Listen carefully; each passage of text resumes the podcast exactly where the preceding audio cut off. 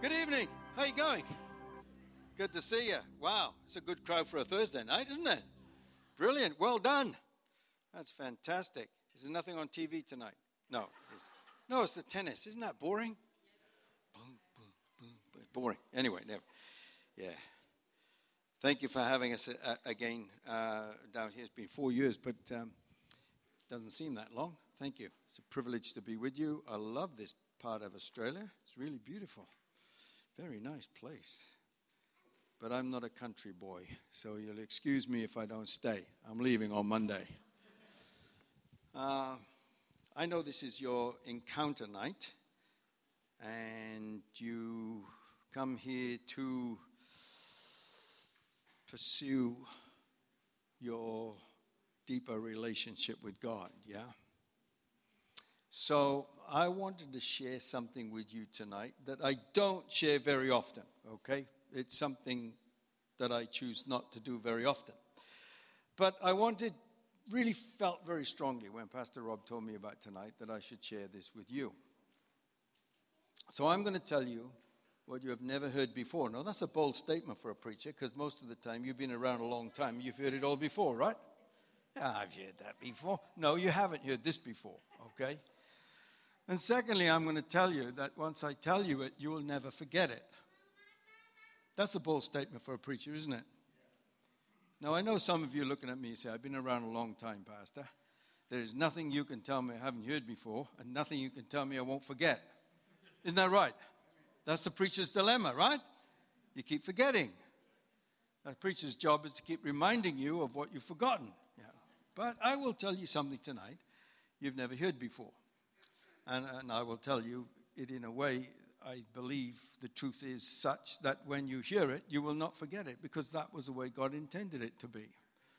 I can't guarantee you will do it. Matter of fact, that's more difficult. But I can assure you that it will make an impression on you. Now, before you say, well, are you, you know, sort of building yourself up as a preacher? No, it's not me, the preacher, it's the word itself. Okay, this is what the word says. So let me begin by saying this to you. You, you know, we all have different translations of the Bible, right? I, I, have a fairly extensive library of Bible translations. I've been around a long time and I like to read different ones, so I don't know how many I've got on myself 30, 40, 50, I don't know.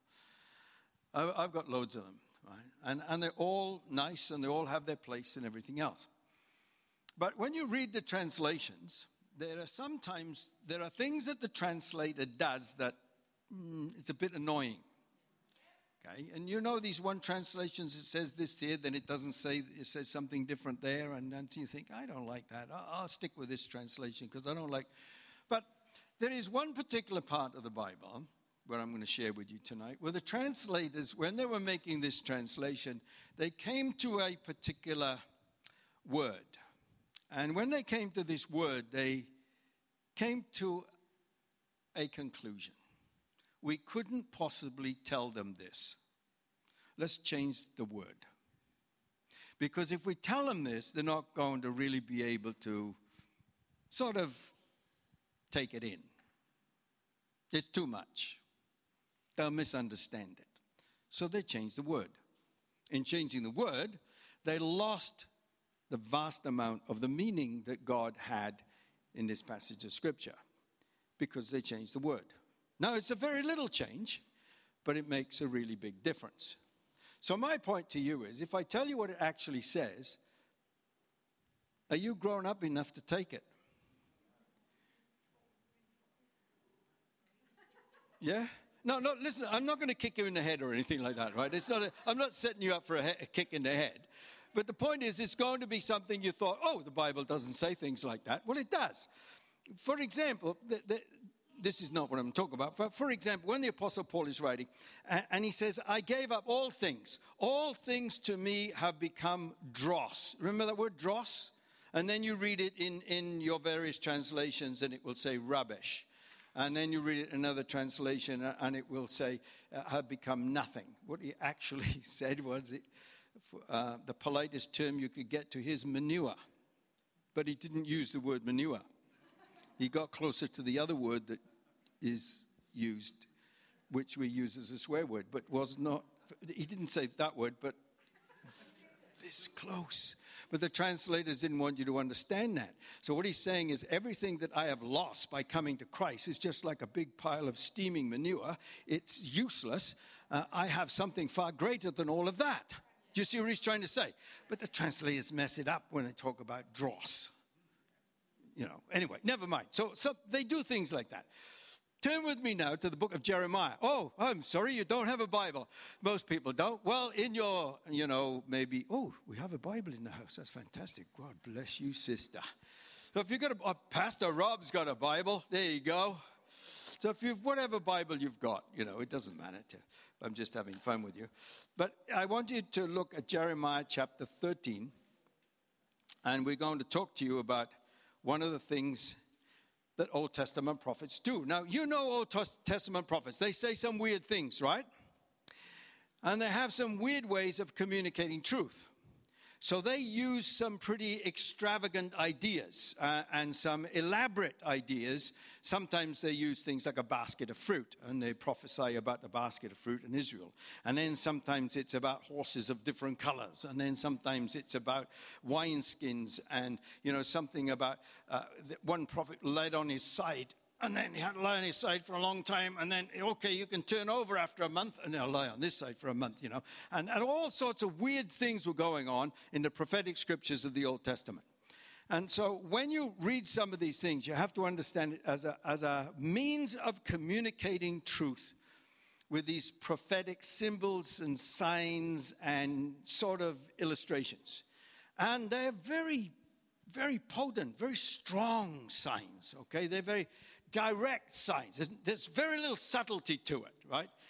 And sometimes that's what the translators try and do tone it back, cut it back a little bit. So let's read Jeremiah chapter 13, and it says this This is what the Lord said to me.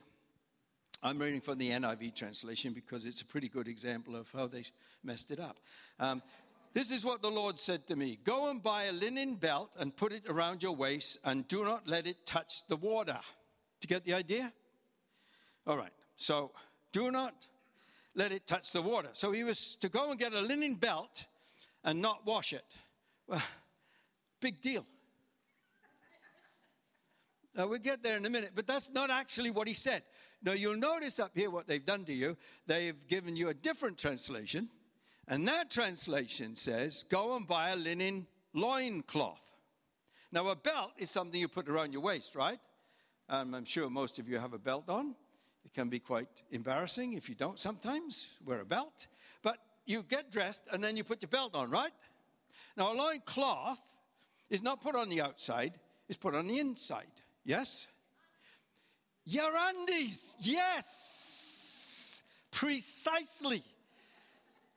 What God is telling the prophet here is go and buy a pair of linen underpants. Now, he's a, Jeremiah is a priest, okay? You can go back to the early stages of the book of Jeremiah and you can read that he's a priest. Now, as a priest, he would always have to, when he served in the temple, be wearing a pair of linen underpants, just like this. He understood this. He was familiar with these garments.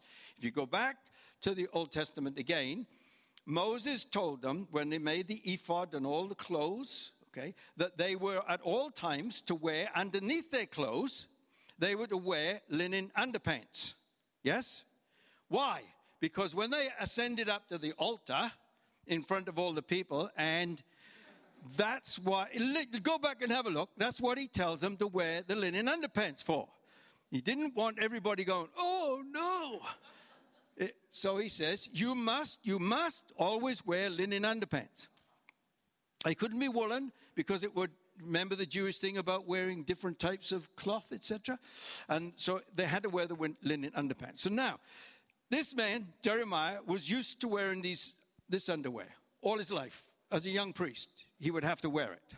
Now, God said to him, Go and buy a new pair. Well, what for? I've already got a pair. Of, I got several pairs of underpants. No, you have to go and buy a new pair. Now they're expensive, so he went and he bought a new pair of underpants. Right? Now you're wondering where I'm going. I'm just telling you what it's saying.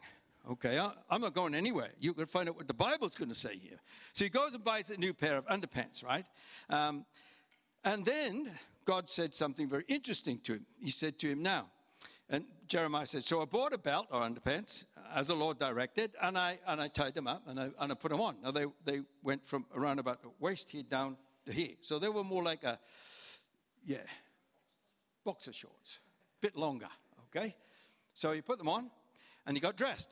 Now, the Lord said to him, Don't wash them, don't let it touch the water. So I bought the belt as the Lord instructed, and I put it around my waist. Uh, and he didn't wash it. Yeah, we don't know.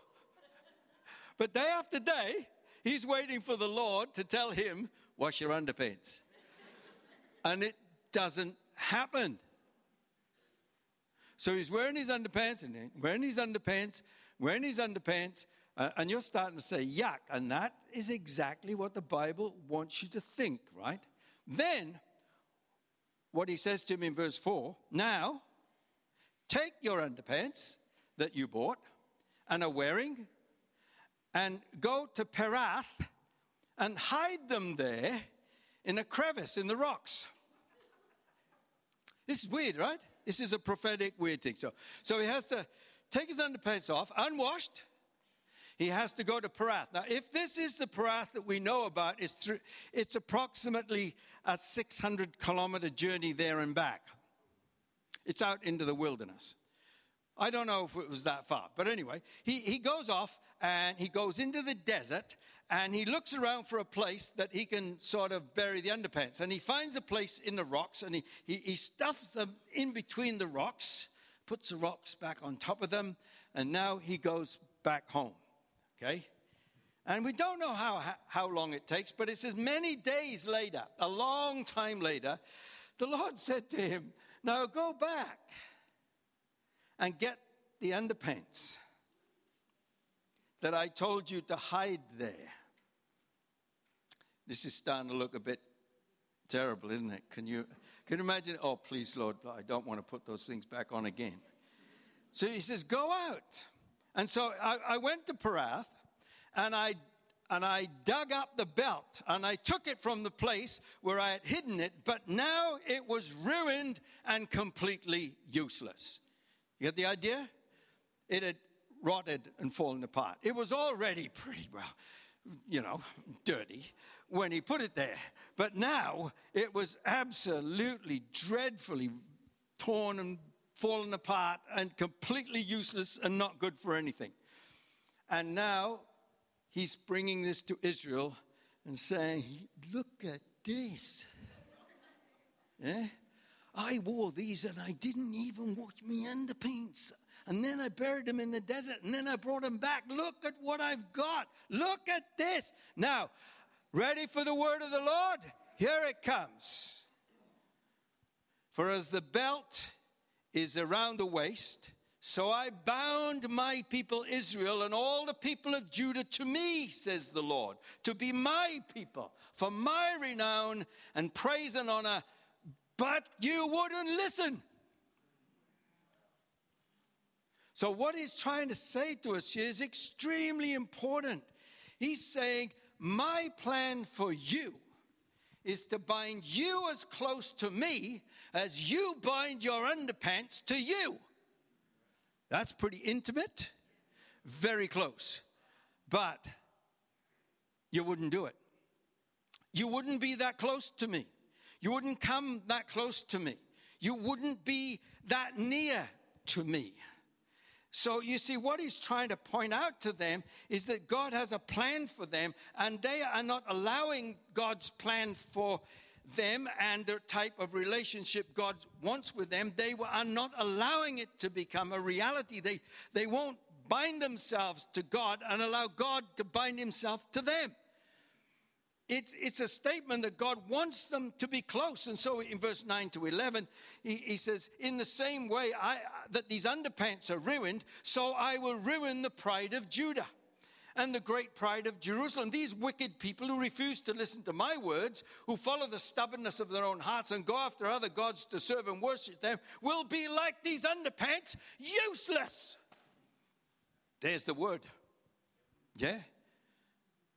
That's powerful. I mean, it might be a bit gross, but it's a powerful word. But that's not the end of the message. If it was just, look, you've let me down. I want to be close to you. You don't want to be close to me. You won't be as near to me as I desire you to be. I give you this opportunity of close relationship with me, and you ignore it. Now, if, and because of that, your lives are going to fall apart. If that was all it was, that's pretty strong. But he goes one step further. And in verse 11, he says this For as the belt is bound around the waist, so I bound all the people of Israel and all the people of Judah to me, declares the Lord, to be my people. That's what God wants. He wants to take us and He wants to bind us around Himself. He wants you to bind yourself to God. And if you do that and be His people, then He promises that He will bless us. You see, this idea of being bound to God, what a marvelous idea it is. What a tremendous revelation. It's, it's this relationship of clinging to God, of being near to God. And it's a, it's a bit of a play on words because he's talking about clinging and being bound tightly. And, and the, the, that is the same word used in Genesis chapter 2, verse 24, for example, when it, it says that Adam and Eve, uh, they clung to each other, they cleaved. They left their mother and father and they would cleave. And it's that cleaving, that binding, that uniting, that joining, that sticking together, that staying close, that loyalty to one another that, that was there then. That's what God wants with us. That, that closeness. That's what He wants. That's the desire of God. We sometimes think we have to persuade God so that we can be near to God. Oh Lord, please, I just want to be close to you. Who are you fooling? Excuse me, when you say, I want to be close to you, excuse me, who are you fooling? Because it is not God who doesn't want to be close to you. It's your sins and your iniquities that have separated you from the Lord God. It is your disobedience that have separated you from the Lord God. It is your turning away from Him and not spending time with Him. Don't come to God and say, I want to be close to you. Get close to Him. Come unto me, He said. Come. Draw nigh unto me, and I will draw nigh unto you. You don't have to stand outside the door and say, Can I please come in? He wants you close. If you are not close, it's because you are not coming close. You say, Well, I want God to come to me. He can't come any further than the cross. You now have to come to Him. He's gone all the way, He's going to come. You do understand that, don't you? You need to come to Him now. That's why these services like this are good, because we are coming to Him. We seek Him. We seek Him. We come to Him. We search for Him. We seek Him. We want to be near to Him. We have a hunger in our heart, and that hunger is to be near to God and have a close relationship to God, not a distant relationship from God. And that's what this idea is about. It's about having this close relationship. As Jesus said, Abide in me, live, abide in me, and I in you. If you abide, abide, live close, knit close together that's it. That's what God wants.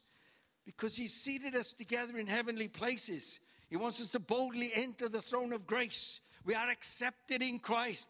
We draw near to Him. He draws near to us. The Bible is full of the invitation. Come on, get close. By using this idea of underpants, firstly, let's say this then. He wants you to understand that your relationship to God is foundational. They are called foundation garments. Are they not, Pauline? Yeah, they are. Why are they called foundation garments? Because, well, first of all, they're the first thing you put on. Have you ever got yourself dressed, about to go out the door, and says, "Oh, darn, forgot to put me undies on"? Does not happen. Okay, Does, might when you're little kids, maybe your little kids will do it, but but it doesn't happen because the first thing you do is you put on your underwear, isn't it? It's first. And that's what he wants you to know that this relationship with God is fundamental to us, it's foundational to us. It's the first thing we do. It's not like, oh, I'm three quarters of the way through the day and then suddenly, oh dear, I haven't prayed. Oh dear, I haven't talked to God. I haven't worshiped. I haven't praised. I, no, no, wait a minute. What are you doing? When you do that, you're putting your underwear on last. And only stupid Superman does that. You put your underwear on top of your clothes, you look an idiot. It's supposed to be the first thing you do, not the last thing you do. Yeah? And for some of us, we've gone all day without the underpants and then we put them on to go to bed. Oh Lord, please help. No, come on, hang on. This relationship to God is first. It's the first thing we do. It mustn't come second, third, fourth, or last. It is the first. It is the first thing we do. And, and when we do that, can I say, when you learn to first meet with God, you open your eyes and your first thoughts are for Him. Yeah? Come on, you wake up in the middle of the night, turn your mind towards God. Yeah? Just let your first thoughts give Him the first fruits of your day. It doesn't have to be an hour on the floor in agony and prayer, but give Him the first fruits of your day. Clothe yourself with Him, connect with Him, begin the relationship that day. It's not an end to it, it's a beginning to it. It's the start, the beginning of a relationship every day. Lord, I come to you. Thank you, Father. Before I get out of this bed, Lord, I bind myself to you. Eh? And when you, and this is what I want you to never forget you will make a decision tomorrow morning, a decision you make every day of your life. You will go to your underpants, wherever they may be, and you will put your hand in that drawer or on that shelf and you'll pull out a pair of underpants. Now, you probably don't spend a lot of time thinking, oh, which one's today? You know, you might be going to work, you might be going to work in the garden. I mean, you have underpants for all sorts of reasons and occasions, don't you? I understand these things. So you go and you grab a pair of underpants, but you grab a pair of underpants and you put them on. And I want you to remember this that tomorrow, when you slip your legs into your underpants and you pull them up, I want you to be saying this Lord, so I bind myself to you. So I bind myself to you. Lord, I want to be close. Now, you see, there is nothing more irritating than having something come between you and your underpants. Have you been on the beach? You get sand in your togs? You know what I mean? It's irritating, right? It, it, doesn't feel comfortable. You're not right for the rest of the time. You just got, I got to get home. I got to change because I got, I got to do this. And, and, and, and that's what I mean here. We've got to do this and, and, and make sure nothing gets between us and Him. Nothing, because if it does, it will irritate and it will rub and it will make you raw. I'm telling you, it'll be a painful experience. It's got to be on and tight, and let's keep it there and let nothing come between us and Him. Amen. No sin. Nah. No, no, no, no, no, no bad behavior, no bad thinking, no, Ah, come on, let's just keep this right. See, when you put that on first, it lines your day up right. It sets you in the right place with God, on the right path with God, because you're going to get the right idea that I, am starting my day with you, Lord, and you're my first priority, and this is what I'm going. I'm going with you. Amen? That's why there are other, I suppose, illustrations in the Bible that talk about this first priority, this because he's the foundation upon which we build, etc. Uh, and there's a lot of those. We won't go there all along. But I want you to also remember this. It says that it's a binding. And that word binding also comes up a number of times in the Bible uh, uh, in different ways, too. For example, it's the scales of a crocodile that are bound together. And they cannot be separated, right? It's, it's that sort of thing that it's tied tightly to God. And it's something that is then purposeful, it's, it's something that is deliberate, it's something that's habitual. Yeah? And that's what it has to be in our relationship with Him. We hold fast to Him and we cleave to Him habitually. Yeah? It, it's just a natural part of life. It's not like something we decide to do, all right? Because think about this there are many things you do in life, and, and uh, uh, through the day, your various activities change. And as they change, you will change your clothes accordingly, yeah?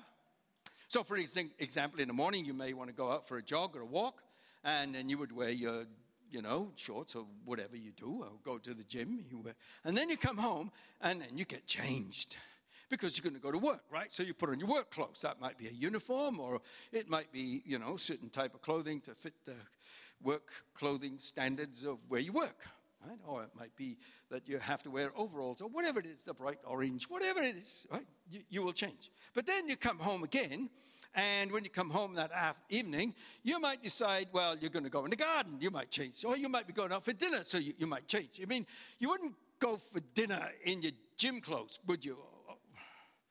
or in the bright orange viz, or you sort of want to get changed, right? Because you're going to go out for dinner. I don't mean take the kids to Macca's, right? I mean go for dinner, right? Yeah? And, and you're going to change again. And then when you come home from dinner, you're going to go to bed, right?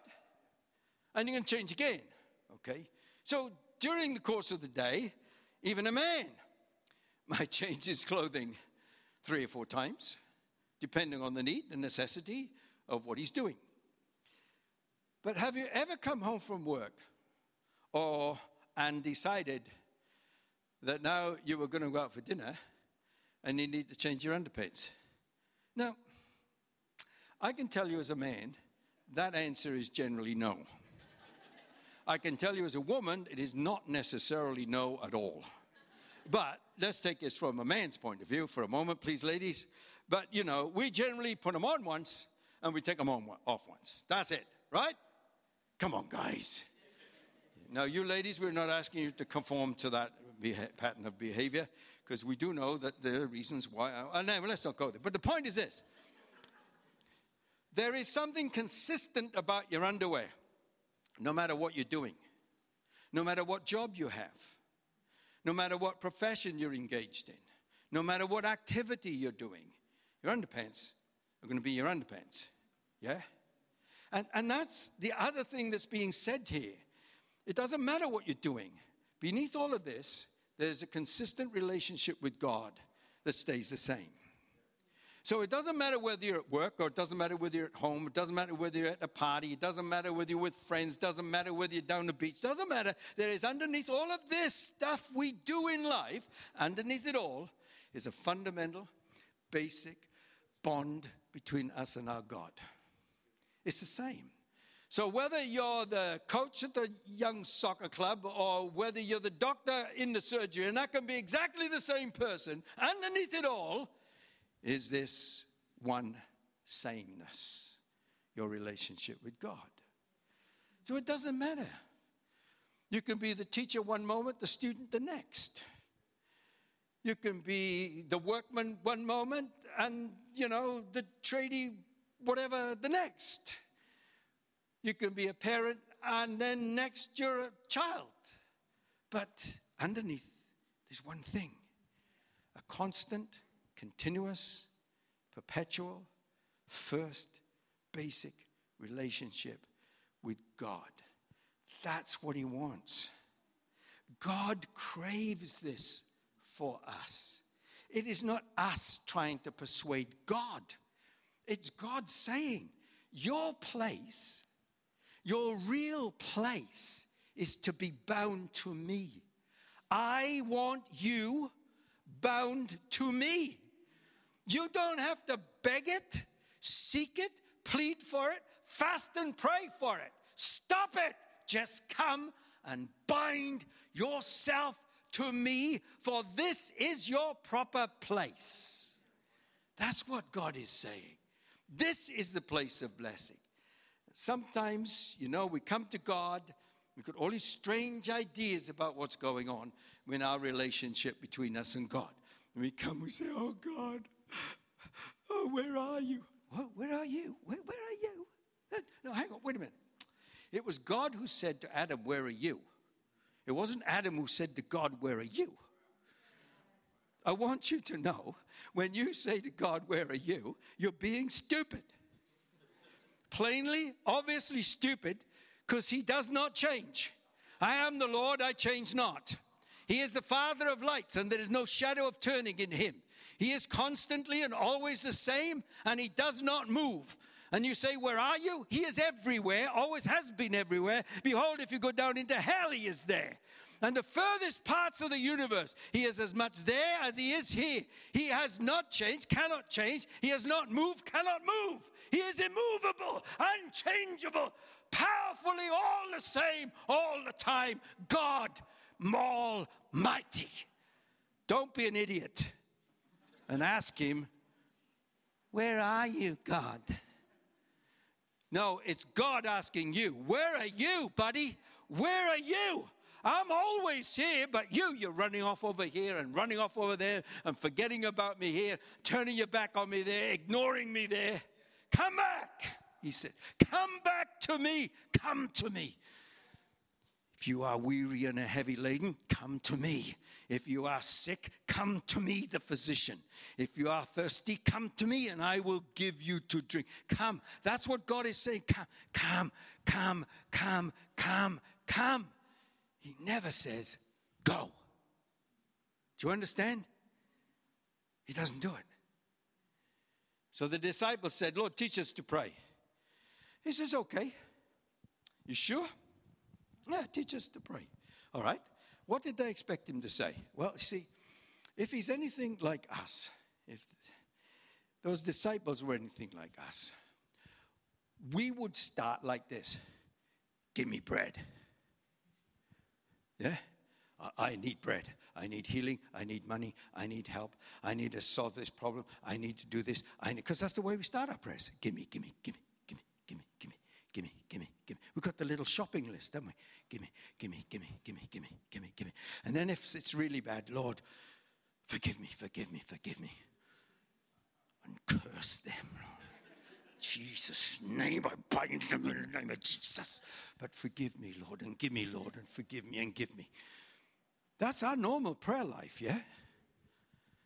But he said, Look, stop that nonsense. Start like this Our Father. Our Father. Start with me, he says, and your relationship with me. And don't you ask for anything until first you have bound yourself to me as your Father. Bind yourself to me. Bind yourself to me. Our Father, which art in heaven, hallowed be thy name. Thy kingdom come. Thy will be done. I bind myself to you in loyalty. I bind myself to you passionately. I commit myself to you totally. You are my heavenly Father, and I belong to you. Let's get it right. Most of the time, we don't even bother. We just come with the shopping list. When we're done and out of breath, we walk away. And we wonder why the shopping list never gets filled. Because I want to tell you this now, and I want you to understand. He doesn't want to listen to your shopping list. You do understand. You do understand, don't you? See, look. If I walk into your house, go straight into the pantry, make myself a sandwich and, a, and, and get myself a drink, and walk out the door, are you going to be very happy with me? Would you call me a friend or a user? How long before you stop me doing it? How long before there'd be no bread the next time I turned up? But if I come to your house because I want to spend some time with you, and then you say to me, What would you like to have for lunch? Well, that's a different story, see. That's a different story. But we think because we call him Father, we can abuse him. Huh? But listen, when he said Father, you don't understand what he said. Because this is not today's fathers. This is a 2,000 year old father.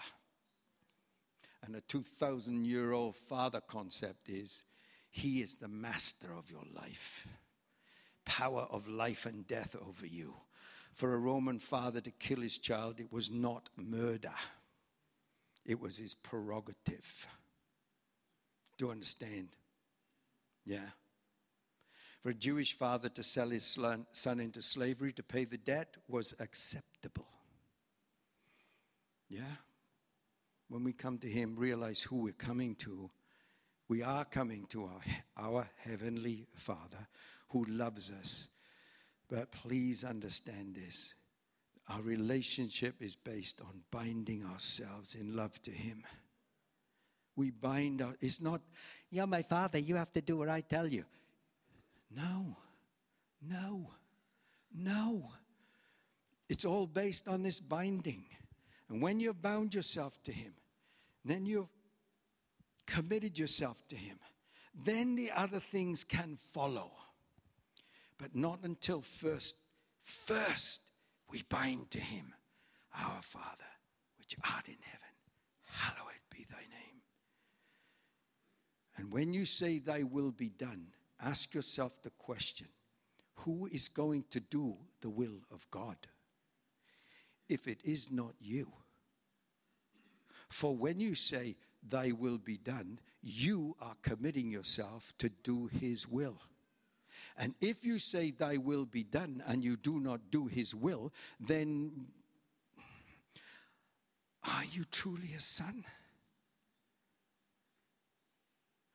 The Thy will be done is a commitment. I will do your will. Remember Jesus? If it be possible, Father, let this cup pass from me, but if not, thy will be done. Hmm? That's the commitment. Now you're saying, that's heavy. No, that's just the facts. Them's the facts. Them's the facts. I don't know what the preachers have told you, but them's the facts. Becoming a Christian is not just accepting Jesus Christ as your personal Savior and let's see how it goes. It's, it's a turning a back on everything and an embracing of God and God alone. And committing yourself to be the one who will do His will and to have this relationship with Him. Now, I keep on going, but I'm out of time. I'm out of time. See, we can sing the song, You Are All I Want, and it's nice in church, but that's not when it matters. And if the musicians can come, maybe you've got something to play. Well, when, when you say, you are all we want. The question that we have to ask ourselves is Is that true? Is that all we want? Or do we want the shopping list? Can you put aside the shopping list for a moment? Can you put aside all your wants? I'm not saying you shouldn't pray for what you need. Of course you should. I'm not saying you shouldn't bring all your petitions to God. Of course you should. But, but there are times when that has to be pushed on the side and we have to set it up right. We have to have the priorities right and we bind ourselves to God. And there is a phrase in the Old Testament. It says, Wait upon the Lord, and he will renew your strength. Hmm? They that wait upon the Lord will renew their strength. David talks about, I wait upon the Lord. Wait upon the Lord. It's constantly there in the scripture. That word wait, yeah, it does mean like to sit and wait, yes, in anticipation of something happening, rather like a fisherman sitting there absolutely believing he's going to get a big catch any moment. Yes, and, and deeper than that. But there's another interesting idea about the word wait because it means to, to weave. To weave to bind, to weave, to bind, to weave, to bind. So that when we come before the Lord, we're saying, Lord, I bind myself to you. I bind myself to you. I bind myself. I wait upon the Lord. I weave myself to you. Tight. I want to be close, Lord. I want to be near. I don't want anything to intrude between you and me. No thought, no behavior, nothing. Just bind myself to you. And tonight, and maybe tomorrow morning when you put on your underpants, and maybe when you go out into the world tomorrow, you remember that fundamentally below all things, underneath all things, is this foundational relationship that God wants us to have with Him. And that's accessible to you at all times. And if you say, Well, my sin has separated me, then you need to come and confess your sin, for he is faithful and just to forgive you your sin and to cleanse you from all unrighteousness. You can remove that which comes between you and God, and you can bind yourself to him again. Bind yourself to him. Weave yourself around God. Spin yourself around God wrap yourself around God. Just bind yourself close to Him. That's the relationship He's hungering for with you. That's why He saved you. That's why He created you. That's why He made the universe so that you could bind yourself to Him. That is your real place, your proper place, your only real place. That's where you should be. Any other place is inferior and any other place is not where you will find the best for you because that is not the purpose of God for you. Bind yourself to Him. Amen.